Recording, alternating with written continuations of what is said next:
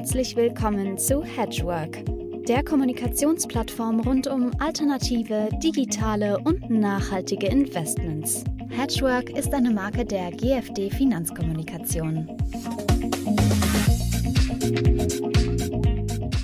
Ja, sehr geehrte Damen und Herren, liebe Hedgeworkerinnen und Hedgeworker. Mein Name ist Uwe Lill und ich bin der Initiator der Hedgework-Reihe. Wie Sie wissen, beschäftigen wir uns normalerweise um Themen rund um alternative, nachhaltige und digitale Investments. Das ist heute ein bisschen schwierig drauf zu biegen, denn heute beschäftigen wir uns äh, ja mit allen Vorgängen rund um das Skandalunternehmen Wirecard. Ich habe mir überlegt, so eine Art alternatives Investment war es auch. Das ist aber ein bisschen Zynismus, das gebe ich zu. Nachhaltig war es auf keinen Zeit und digitale Komponenten hat es auf jeden Fall gehabt. Aber warum ich heute das Thema Wirecard hochziehe, ist mein Gast, den ich habe. Denn mein Gast ist heute Felix Holtermann, Finanzkorrespondent beim Handelsblatt und das Thema heute Autor des Buches Geniale Betrüger, wie Wirecard Politik und Finanzsystem bloßstellt. Lassen Sie mich noch zwei Takte zu Felix Holtermann sagen. Ein junger Journalist, Kölner Journalistenschule, Studium VWL und Politik, crossmediales Volontariat beim WDR als Wirtschaftsredakteur, 2017 zum Handelsblatt gekommen, 2019 zum Finanzkorrespondenten aufgestiegen, das Jahr auch, wo er den Deutschen Journalistenpreis bekommen hat und 2021 legt er jetzt das Buch Geniale Betrüger 310 Seiten vor. Erschienen im Westend Verlag, 22 Euro. Ich lege es Ihnen dringend ans Herz, wenn Sie Investor sind, sowieso, damit Sie ein bisschen die Dinge lernen, wo man darauf achten muss, dass man nicht letztendlich drauf zahlt. Herr Holtermann, ich begrüße Sie ganz herzlich, freue mich, dass Sie heute zum Gespräch zur Verfügung stehen. Schönen guten Tag, ich freue mich. Ja, wann haben Sie denn den Entschluss gefasst, so ein Buch zu schreiben? Uh, ja, wie das mit diesen Entschlüssen so ist, ehrlich gesagt, habe ich den gar nicht gefasst, sondern der Verlag ist äh, auf mich zugekommen. Es sind ähm, im äh, Spätsommer äh, 2020 sind zwei Verlage auf mich zugekommen. Einer war der Westend Verlag und ähm, ich hatte dort ein gutes Gefühl. Wir hatten gute Gespräche. Ähm, es hat Spaß gemacht, das Thema ähm, zu entwickeln. Und ich dachte auch für mich ein bisschen, vielleicht hilft es mir mit, mit Wirecard auch ein bisschen, ich will nicht sagen abzuschließen, aber so ein kleines Zwischenfazit zu ziehen. Äh, ich habe äh, letztes Jahr zweimal äh, von Wirecard geträumt und da dachte ich dann, hoppla, jetzt ist es passiert, jetzt musst du was machen äh, und vielleicht auch für dich mal ein paar, paar, paar Linien klarziehen. Also wenn Sie schon träumen, dann ist das ja ein klares Zeichen, dass Sie das abarbeiten müssen. Ja, ich will gar nicht so sehr auf, auf Wirecard, das hat ja jeder gelesen, der sich dafür interessiert, die Berichterstattung eingehen. Aber vielleicht ganz kurz äh, von, von der Thematik selber. Sie schwanken ja auch im Buch. Einerseits ist es ein Bilanzbetrug und wird als solcher gesehen. Auf der anderen Seite ist es eine riesige Geldwäschenummer und wird auch so gesehen. Was wiegt denn für Sie schwerer da? Wirecard geht unter aufgrund des Bilanzbetrugs. Also der Untergang eines DAX-Konzerns in sieben Tagen und sieben Nächten, etwas, was es in der deutschen Wirtschaftsgeschichte auch noch nicht gab. Wir wissen, DAX-Konzerne können untergehen. Normalerweise dauert das aber Jahre und Jahrzehnte. Dieses Phänomen ist erklärbar durch den Finanzbetrug. Ähm, als der aufgedeckt äh, wird, als der auffliegt, als klar ist, dass 1,9 Milliarden Euro, also ein Viertel der Bilanzsumme in der Kasse fehlt, ist Wirecard pleite. Und die Financial Times ähm, insbesondere der Reporter Dan McCrum aus London, die haben da den ganz, ganz maßgeblichen Anteil daran, die Aufdeckung dieses Bilanzbetrugs ins Rollen zu bringen. Trotzdem denke ich, dass wir auch die Geldwäsche bei Wirecard nicht vergessen können. Äh, ich bin fest davon überzeugt, ähm, hätte man früher in die Geldwäscheproblematik von Wirecard reingeschaut, hätten das Aufsichtsbehörden, ähm, Staatsanwälte, Politiker, Prüfer genauer sich angeschaut, dann wäre es vielleicht nie zu diesem Milliardenbilanzbetrug gekommen. Und dann hätten auch nicht so viele abertausende Kleinanleger ihr komplettes Erspartes ähm, verloren. Warum glaube ich das? Wir sehen ganz klar, Wirecard ist von Anfang an ein Konzern, der oft eher den krummen Weg als den geraden geht. Und um äh, Zahlungsabwicklung für illegale, betrügerische, dubiose Geschäftsmodelle durchzuführen, ersinnt Wirecard in den Nullerjahren ähm, Auslandsgesellschaften, ein sogenanntes Drittpartnernetzwerk. Und dieses Netzwerk, was eigentlich zur Verschleierung problematischer Zahlungen für Geldwäsche dient, das erweist sich dann äh, nach 2010, in den Zehnerjahren, offensichtlich als prädestiniert dafür, noch ein zweites Verbrechen zu begehen, nämlich eben den Bilanzbetrug. Und so hängen die beiden ganz eng zusammen und lassen sich in meinen Augen auch nicht äh, voneinander trennen. Wir haben zwar zwei äh, Köpfe, die nach außen dafür stehen, Markus Braun und Jan Marsalik, sozusagen die Bad Guys auf der Wirecard-Seite. Aber sie haben eine Kapitelüberschrift, die das Ganze so ein bisschen relativiert. Äh, das Bananensystem Deutschland. Ein Finanzplatz will betrogen werden, ist Ihre Überschrift. Erklären Sie das mal.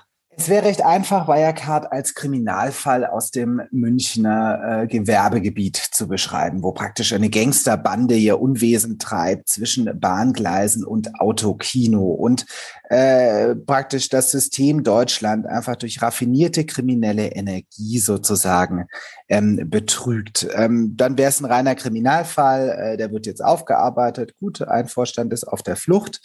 Ähm, ein anderer sitzt in Untersuchungshaft. Noch ist niemand verurteilt. Es gilt für alle Beteiligten die Unschuldsvermutung. Ähm, das wäre recht einfach. Das wäre wahrscheinlich auch äh, insbesondere auch für die deutsche Politik, für die deutsche Aufsicht, das doch die, das angenehmste Fazit ähm, dieses Skandals. Ich glaube daran nicht. Ich glaube tatsächlich, ja, Wirecard betrug ein System, das betrogen werden wollte. Wie komme ich dazu? Frappierend ist ähm, im Fall Wirecard das multiple Systemversagen, so möchte ich es mal nennen, von praktisch allen relevanten Akteuren am deutschen Finanzplatz. Die Medien übrigens sollte man da nicht ausnehmen, aber insbesondere ganz schwere Fehler sind gemacht worden ähm, bei den Wirtschaftsprüfern von Ernst Young, bei der Finanzaufsicht, bei der BaFin, ähm, bei der Prüfung äh, der Bilanzierung äh, der Deutschen Prüfstelle für Rechnungslegung, DPR, bei der Wirtschaftsprüferaufsicht, APAS und anderen Akteuren. Und wenn man sich vieles anschaut, was erst nach dem Untergang des Konzerns jetzt zusätzlich noch aufgekommen ist, was wir jetzt erst wissen. Insbesondere auch das Lobbying bis in höchste politische Kreise von Wirecard. Dann ähm, kriegt man ein Gefühl davon, dass es hier nicht nur um das Handeln weniger Gangster geht. Und was ist mit diesem Will betrogen gemeint sein gemeint? Naja, was ich auch glaube, ist, dass Wirecard es zwei Jahrzehnte auf raffinierte Art und Weise geschafft hat, eigentlich eine deutsche Sehnsucht zu befriedigen, beziehungsweise auch eine deutsche Angst zu kapitalisieren. Deutschland wird immer beschrieben als Old Economy, als Land der Autobauer, der Schraubenhändler. Wir haben den Anschluss an die Zukunft verpasst. Das Silicon Valley ist weit weg, so wird es immer erzählt. Der letzte erfolgreiche deutsche Digitalkonzern von Weltrang, SAP, ist jetzt auch schon ein paar Jahrzehnte alt. Tja, und da, da kommt Wirecard. Da kommt Markus Braun, der langjährige Vorstandsvorsitzende, der auftritt wie Steve Jobs im schwarzen Rollkragenpulli. Da kommen die Erzählungen aus Aschheim. Wir experimentieren mit künstlicher Intelligenz, mit Blockchain. Wir kennen das Zahlen von übermorgen. Vieles davon ist im Nachhinein Scharade ähm, und aufgeblasen. Aber viele haben daran gerne geglaubt. Viele haben da mitgeträumt. Ähm, und das gilt übrigens auch für viele Anleger. Und ohne dieses Narrativ und ohne die äh, Schützenhilfe auch tatsächlich von ganz oben, glaube ich, hätte Wirecard nicht 20 Jahre so agieren können, wie der Konzern agiert hat. Das führt uns gleich zur nächsten Frage. Also die haben Sie auch überschrieben, Kontrolle, Fehlanzeige, wie alle internen Instanzen versagen. Lassen Sie uns mal ein paar Minuten noch auf diese Instanzen eingehen. Wir haben ja beispielsweise Aufsichtsräte. Wir kämpfen doch seit Jahrzehnten um Good Governance in Deutschland. Meine Güte, was hat schon für Kommissionen gegeben, die sich hier den Kopf um, um Good Governance zerbrochen haben. Ja. Ja, machen Sie mal ein Zwischenfazit. Wohin hat es denn geführt mit der Good Governance bei Wirecard? Bei Wirecard tatsächlich nicht so weit. Das ist ganz interessant. Der Konzern hat äh, logischerweise als Aktiengesellschaft einen Aufsichtsrat, der ist lange relativ klein, der besteht lange nur aus drei Mitgliedern, wird dann aber später ähm, erweitert. Der ist sogar am Ende äh, divers, will ich jetzt nicht sagen, aber immerhin gibt es auch, ähm, äh, gibt es auch zwei Frauen im Aufsichtsrat, gibt es Experten aus ganz unterschiedlichen Bereich. Das sind äh, jetzt äh, auf den ersten Blick nicht nur Grüße Auguste, sondern das sind äh, durchaus ähm, äh, Leute, da haben wir einen ehemaligen Deutschlandchef, äh, Vorstand der Credit Suisse dabei, Tech-Investor aus Österreich dabei, da haben wir eine Expertin für künstliche Intelligenz dabei will sagen, der Aufsichtsrat ist äh, ein Aufsichtsrat, wo man ja eigentlich erwarten würde, hm, der kommt seiner Aufgabe wahr, die ihm ja auch äh, das deutsche Gesetz äh, zuschreibt und das ja äh, nun auch schon ein paar Jahre und natürlich auch die vielen ähm, Corporate Governance ähm, Regeln in Deutschland. Im Fall Wirecard funktioniert das nicht. Viele Jahre nicht offensichtlich. Ähm, wir sehen das äh, jetzt auch durch interne Dokumente. Wir sehen zum Beispiel die Protokolle des Aufsichtsrats der vergangenen Jahre, die wir einsehen können. Da sehen wir, dass viele Jahre hinweg der Vorstand sich praktisch keinerlei kritischen Fragen stellen muss. Also die, die Idee, die wir ja haben, ähm, die sich im Fall Wirecard als naiv herausstellt, dass der Aufsichtsrat auch dafür da ist, den Vorstand zu kontrollieren, zu beaufsichtigen, zu hinterfragen, zu challengen, das findet bei Wirecard praktisch nicht statt. Äh, Aufsichtsratssitzungen sind gerne am Freitagnachmittag und man möchte dann offenbar auch ins Wochenende, so sieht man es an den Protokollen. Angriffe von außen, da folgt der Aufsichtsrat immer ganz klar dem dem Narrativ des Vorstands in vielerlei Hinsicht, dass das böse Shortseller sind, also angelsächsische Investoren, die den Konzern sozusagen kaputt machen wollen, um selbst dran zu verdienen und so weiter. Und all das, was man von einem Aufsichtsrat wirklich warten, erwarten würde, passiert nicht. Ein besonders drastisches Beispiel sehen wir in der Zusammenarbeit mit dem Wirtschaftsprüfer Ernst Young. Die warnen schon Jahre vor der Pleite den Aufsichtsrat, man habe Zweifel, Zitat, an der Integrität des Managements. Und da sagen jetzt viele, ein, schärfere, ein schärferes Warnsignal vom eigenen Abschlussprüfer, der ja immerhin seit 2010, ähm, also viele Jahre hinweg oder noch länger den Konzern kennt, ähm, gibt es eigentlich gar nicht. Und der Aussichtsrat zieht daraus offensichtlich nicht die richtigen Konsequenzen. Wie ein anders besetzter Aufsichtsrat vielleicht einen Unterschied machen kann, sehen wir dann ein Jahr vor dem Schluss. Da zieht Thomas Eichelmann in den Aufsichtsrat ein, der frühere deutsche Börsemanager, ein unabhängiger Mann von außen, auch nicht verstrickt mit dem alten Management, wie wir das teilweise bei anderen sehen, durch private Geschäfte in der Vergangenheit. Ähm, und Thomas Eichelmann, auch dem äh, kann man Vorhaltungen machen. Viele Anleger nehmen ihm zum Beispiel ein Manager-Magazin Interview übel, wo er sie in Sicherheit gewogen hätte Anfang 2020. Aber, das muss man sagen, Thomas Eichemann setzt ähm, parallel zum Großinvestor Softbank die Sonderprüfung ein, die KPMG-Sonderprüfung durch gegenüber dem Vorstand. Er formuliert auch den sehr extensiven Prüfauftrag von KPMG. Und am Ende entlässt er eben auch Markus, ähm, Markus Braun und äh, arbeitet an der Neuaufstellung. Den Konzern rettet das nicht, das muss man sagen. Aber was, äh, welchen Unterschied äh, ein etwas kritischerer Aufsichtsrat, auch ein selbstbewussterer Aufsichtsrat, ähm, welchen Unterschied der machen kann. Das sehen wir hier äh, wie unter dem Brennglas und eben auch umso krasser die vielen ähm, Verfehlungen in den Jahren davor. Also wer sich für den Prüfer Ernst Young und das Verhalten von Banker und Analysten äh, interessiert, dem lege ich das Buch nahe. Lassen Sie uns hüpfen mal auf so ein bisschen eher die politische Ebene und die Institutionenebene. Also mir erscheint es so klar, wir alle wissen, BaFin, das ist äh, genug diskutiert worden oder vielleicht noch nicht genug, aber es ist schon diskutiert worden, insbesondere das Leerverkaufsverbot, das ja sehr viele als völligen Skandal empfunden haben, auch völlig zu Recht. Aber ich habe das Gefühl, es ist ein wahnsinniger Kompetenzenwirrwarr, ein Hin und Her Geschiebe, das dann natürlich seinen Ausdruck findet in den Untersuchungsausschüssen, wo die Höchsten der Hohen dann auf einmal sagen, ja, das ist alles komisch gelaufen, aber nee, Schuld hat hier natürlich überhaupt keiner, ja, weil äh, das ist halt einfach so gewesen. Machen Sie doch mal ein Fazit zu BaFin und Kompetenzen. Wie hat sich das für Sie im Rahmen der Recherche dargestellt? Ich fand es extrem interessant, wie die BaFin im Fall Wirecard agiert. Die BaFin macht äh, eigentlich drei Kardinalfehler, das kann man so sagen. Ähm, manche sehen wir seit dem Untergang besonders plastisch, bei anderen hatten wir schon immer ein sonderbares Bauchgefühl.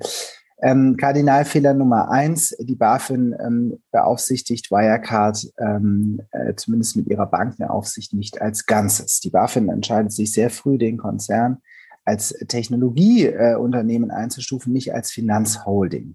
Das führt dazu, dass sie eben äh, in der Bankenaufsicht nur auf die sehr kleine Wirecard Bank schaut und viele andere äh, problematische Geschäfte im Restkonzern sozusagen, der deutlich größer war, ähm, übersieht. Zweiter Fehler ist, dann im Jahr 2019, die BaFin ähm, geht gegen die kritischen Journalisten vor, gegen Dan McCrum und seine Kollegin von der Financial Times, zeigt die sogar an bei der Staatsanwaltschaft München.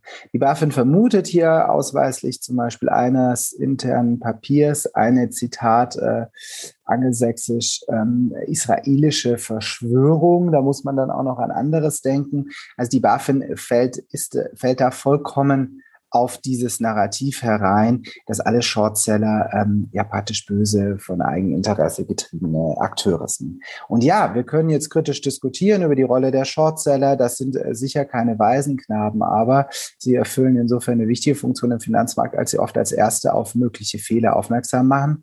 Und allein die Tatsache, dass die BaFin oft nicht ans Telefon geht, beziehungsweise dort niemand Englisch spricht, beziehungsweise sich niemand für diese Ergebnisse interessiert, das lässt doch tief blicken, ähm, äh, auch äh, bezüglich der Provinzialität und nicht der Internationalität des deutschen Finanzmarkts. So.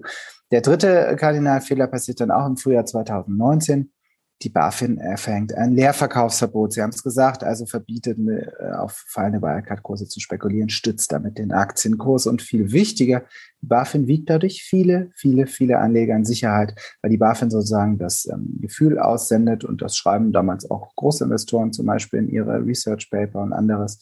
Ähm, äh, dass äh, sich der, äh, der Finanzplatz Deutschland, so sagen die Bundesrepublik, vor diesen Konzern stellt, der hier von bösen auswärtigen Mächten sozusagen schlecht gemacht werden soll. Und Kompetenzwirrwarr, klar, das sehen wir auch im Fall Wirecard. Die Anzahl einfach an staatlichen Stellen, die hier eigentlich hätten hinschauen müssen, die sich aber offensichtlich auch ausweislich von Aktennotizen alle aufeinander verlassen.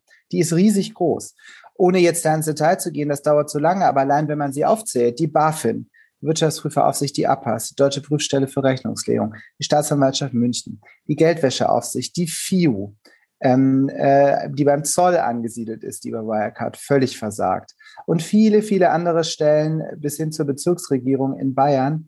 Ähm, alle scheinen sich irgendwie gegenseitig aufeinander zu verlassen. Naja, wenn die anderen nicht, nicht scharf gegen den Konzern vorgehen, dann wird das schon alles richtig sein, was wir machen. Und dieses Wirrwarr, auch dieses Kompetenzwirrwarr, das, glaube ich, erklärt dann auch einen Teil des, des Nichthandels, beziehungsweise noch schlimmer, ähm, des, des sich vor den Konzernstellens von vielen deutschen Aufsehern. Das führt uns jetzt eigentlich zum Schlusskomplex dann auch. Wie stellt es sich für Sie denn dar? Sind denn Lehren daraus gezogen worden? Es gab einen Untersuchungsausschuss, den Sie intensiv verfolgt haben. Hat denn jemand eine Verantwortung übernommen, wo Sie sagen, ja, das äh, ist in Ordnung? Und äh, Sie haben ja in Ihrem Buch, und das will ich hier auch erwähnen, das endet nicht in einem deskriptiven Teil, sondern Sie denken hier nach vorne. Sie sagen, eine Frage des Systems, was sich jetzt ändern muss, machen auch eine Reihe Reihe von Vorschlägen, was sich ändern muss. Vielleicht noch mal zwei, drei Minuten zu diesem Themenkomplex. Wo stehen wir da? Wo geht's hin? Ja. Sie haben gefragt, wer hat denn Verantwortung übernommen? Ähm, das ist tatsächlich eine sehr, sehr interessante Frage. Es gibt einen Akteur, einen wichtigen Akteur im Fall Wirecard, der sich entschuldigt hat ähm, bei den Anlegern, bei der Öffentlichkeit für dieses Desaster.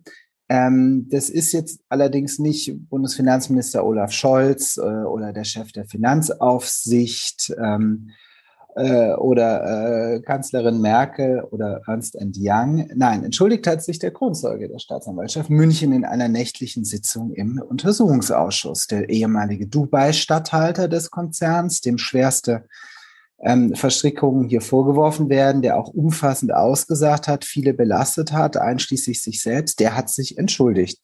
Ähm, das macht das, was er getan hat, nicht ungeschehen. Äh, es ist aber interessant, dass er der Einzige bisher geblieben ist. Wir haben andere gesehen, die sozusagen ähm, äh, äh, implizit Verantwortung übernommen haben. Der Chef der Finanzaufsicht, BaFin Felix Hufeld, ist zurückgetreten. Elisabeth Rögele, die Direktorin die viele dieser Fehlentscheidungen, die wir vorhin besprochen haben, bei der BaFin verantwortet hat. Wir haben den ähm, APAS-Chef Herrn Bose, der musste zurücktreten, weil auch im Untersuchungsausschuss en passant rauskam, dass er auf dem Höhepunkt der Prüfung seiner Behörde ähm, äh, im Fall Wirecard selbst gezockt hat mit Wirecard-Aktien. Das nochmal zum Thema Good Corporate Governance in Deutschland. Und wir haben ähm, äh, auch den Ernst Young-Chef gesehen, äh, der äh, die deutsche Ernst Young nicht mehr führen wird, der allerdings sozusagen die Treppe nach oben fällt, nämlich befördert wird zum Leiter äh, einer Europaeinheit von Ernst Young. Also interessant ist, dass sich bisher eigentlich von denen, von denen man es erwarten würde, niemand entschuldigt hat. Ähm, Bundesfinanzminister Olaf Scholz äh, und auch Kanzlerin Angela Merkel haben klar gesagt, natürlich darf so ein Fall nicht nochmal passieren. Und welche Schritte sind da gegangen? Ja, wir sehen erste Ansätze. Es ist nicht so, dass die Politik die Hände in den Schoß gelegt hat. Die neue BaFin-Spitze, Mark Branson, aus der, kommt aus, äh, von der FINMA, von der Schweizer Finanzaufsicht, hat den Auftrag, so sagt Olaf Scholz, die Behörde zu einer Aufsicht mit bis, Zitat, um zu modeln. Ähm, es gibt sehr viel strenge Regeln für Insiderhandel innerhalb der BaFin, innerhalb des Bundesfinanzministeriums. Olaf Scholz hat ähm, zusammen mit, mit seinen Kabinettskollegen erste Vorschläge vorgelegt, zum Beispiel zur Neustrukturierung der Wirtschaftsprüfung äh, in Deutschland, ähm, zur Neustrukturierung der Aufsicht. Die Große Koalition hat auch Stichwort politisches Lobbying. Bei Wirecard wurde ja bis in höchste politische Kreise für den Konzern lobbyiert, hat da ein neues Transparenzregister, was unabhängig von dem Fall erarbeitet worden ist, vorgelegt und so weiter. Reicht das alles schon aus? Natürlich können wir einen zweiten Fall Wirecard nie ganz ausschließen. Die menschliche Fantasie ist unbegrenzt und damit auch die kriminelle Energie. Aber ähm, Ziel müsste es ja sein, einen zweiten Fall Wirecard möglichst unwahrscheinlich zu machen. Und da glaube ich, nein, was wir bisher sehen, reicht noch nicht aus. Es gibt bisher völlige Leerstellen. Also zum Beispiel Bundeswirtschaftsminister Peter Altmaier. Von dem sind in Bezug auf seine Wirtschaftsprüferaufsicht APAS noch keine großen Reformen Vorschläge bekannt. Der scheint da offensichtlich gerade ganz angenehm unter den Radar segeln zu wollen. Ob das gelingt, werden wir sehen, wir haben Bundestagswahlkampf. Ähm, auch die Geldwäscheaufsicht in Deutschland ist noch eine völlige Leerstelle im Reformwerk. Olaf Scholz hat da Schritte angekündigt, bisher sieht man da aber noch nichts. Die FIU beim Zoll hat völlig versagt. Übrigens nicht nur im Fall Wirecard, eigentlich jeder, der sich damit beschäftigt, sagt Deutschland, auch die EU-Kommission ist das Geldwäscheparadies Europas. Ähm, da muss sich schleunigst ändern und auch ob die Schritte bei der BaFin schon ausreichen, werden wir sehen. Das wird natürlich jetzt auch davon abhängen, wie konsequent ähm, ähm, äh, Mark Branson diese Behörde ummodelt. Ähm, auch was das Lobbyregister angeht, da kann man deutlich nachschärfen. Und ich mache ja in meinem Buch noch einige ähm, andere Vorschläge, zum Beispiel auch das, äh, das System der deutschen Aufsichtsräte und weiteres, was man sich anschauen muss. Hier ist, glaube ich, noch viel zu tun. Wichtig ist, dass wir nicht die Hände in den Schoß legen und dass wir verstehen, ähm, dass das System Wirecard ohne das System Deutschland, zumindest nach meinem Dafürhalten, nicht möglich gewesen wäre. Ja, lieber Herr Holtermann, unsere Zeit ist leider um. Ich hätte gerne Stunden mit Ihnen jetzt darüber diskutiert und die Meinung ausgetauscht. Herzlichen Dank dafür. Wir können ja täglich im Handelsblatt nachlesen, wie, wie nah Sie der Sache bleiben, insbesondere was die positiven Ausblicke auf die Zukunft anbetrifft. Dann eben auch, vielleicht gibt es ja auch mal einen Band 2 oder Sie schreiben ein Buch über das Auslaufmodell Verantwortungsübernahme in Deutschland. Irgendwas in diese Richtung. Äh, und wir werden dann sicherlich, wenn das der Fall ist, hoffe ich, wieder miteinander reden. Für heute erstmal ganz, ganz herzlichen Dank. Ganz herzlichen Dank. Vielen Dank für die Einladung.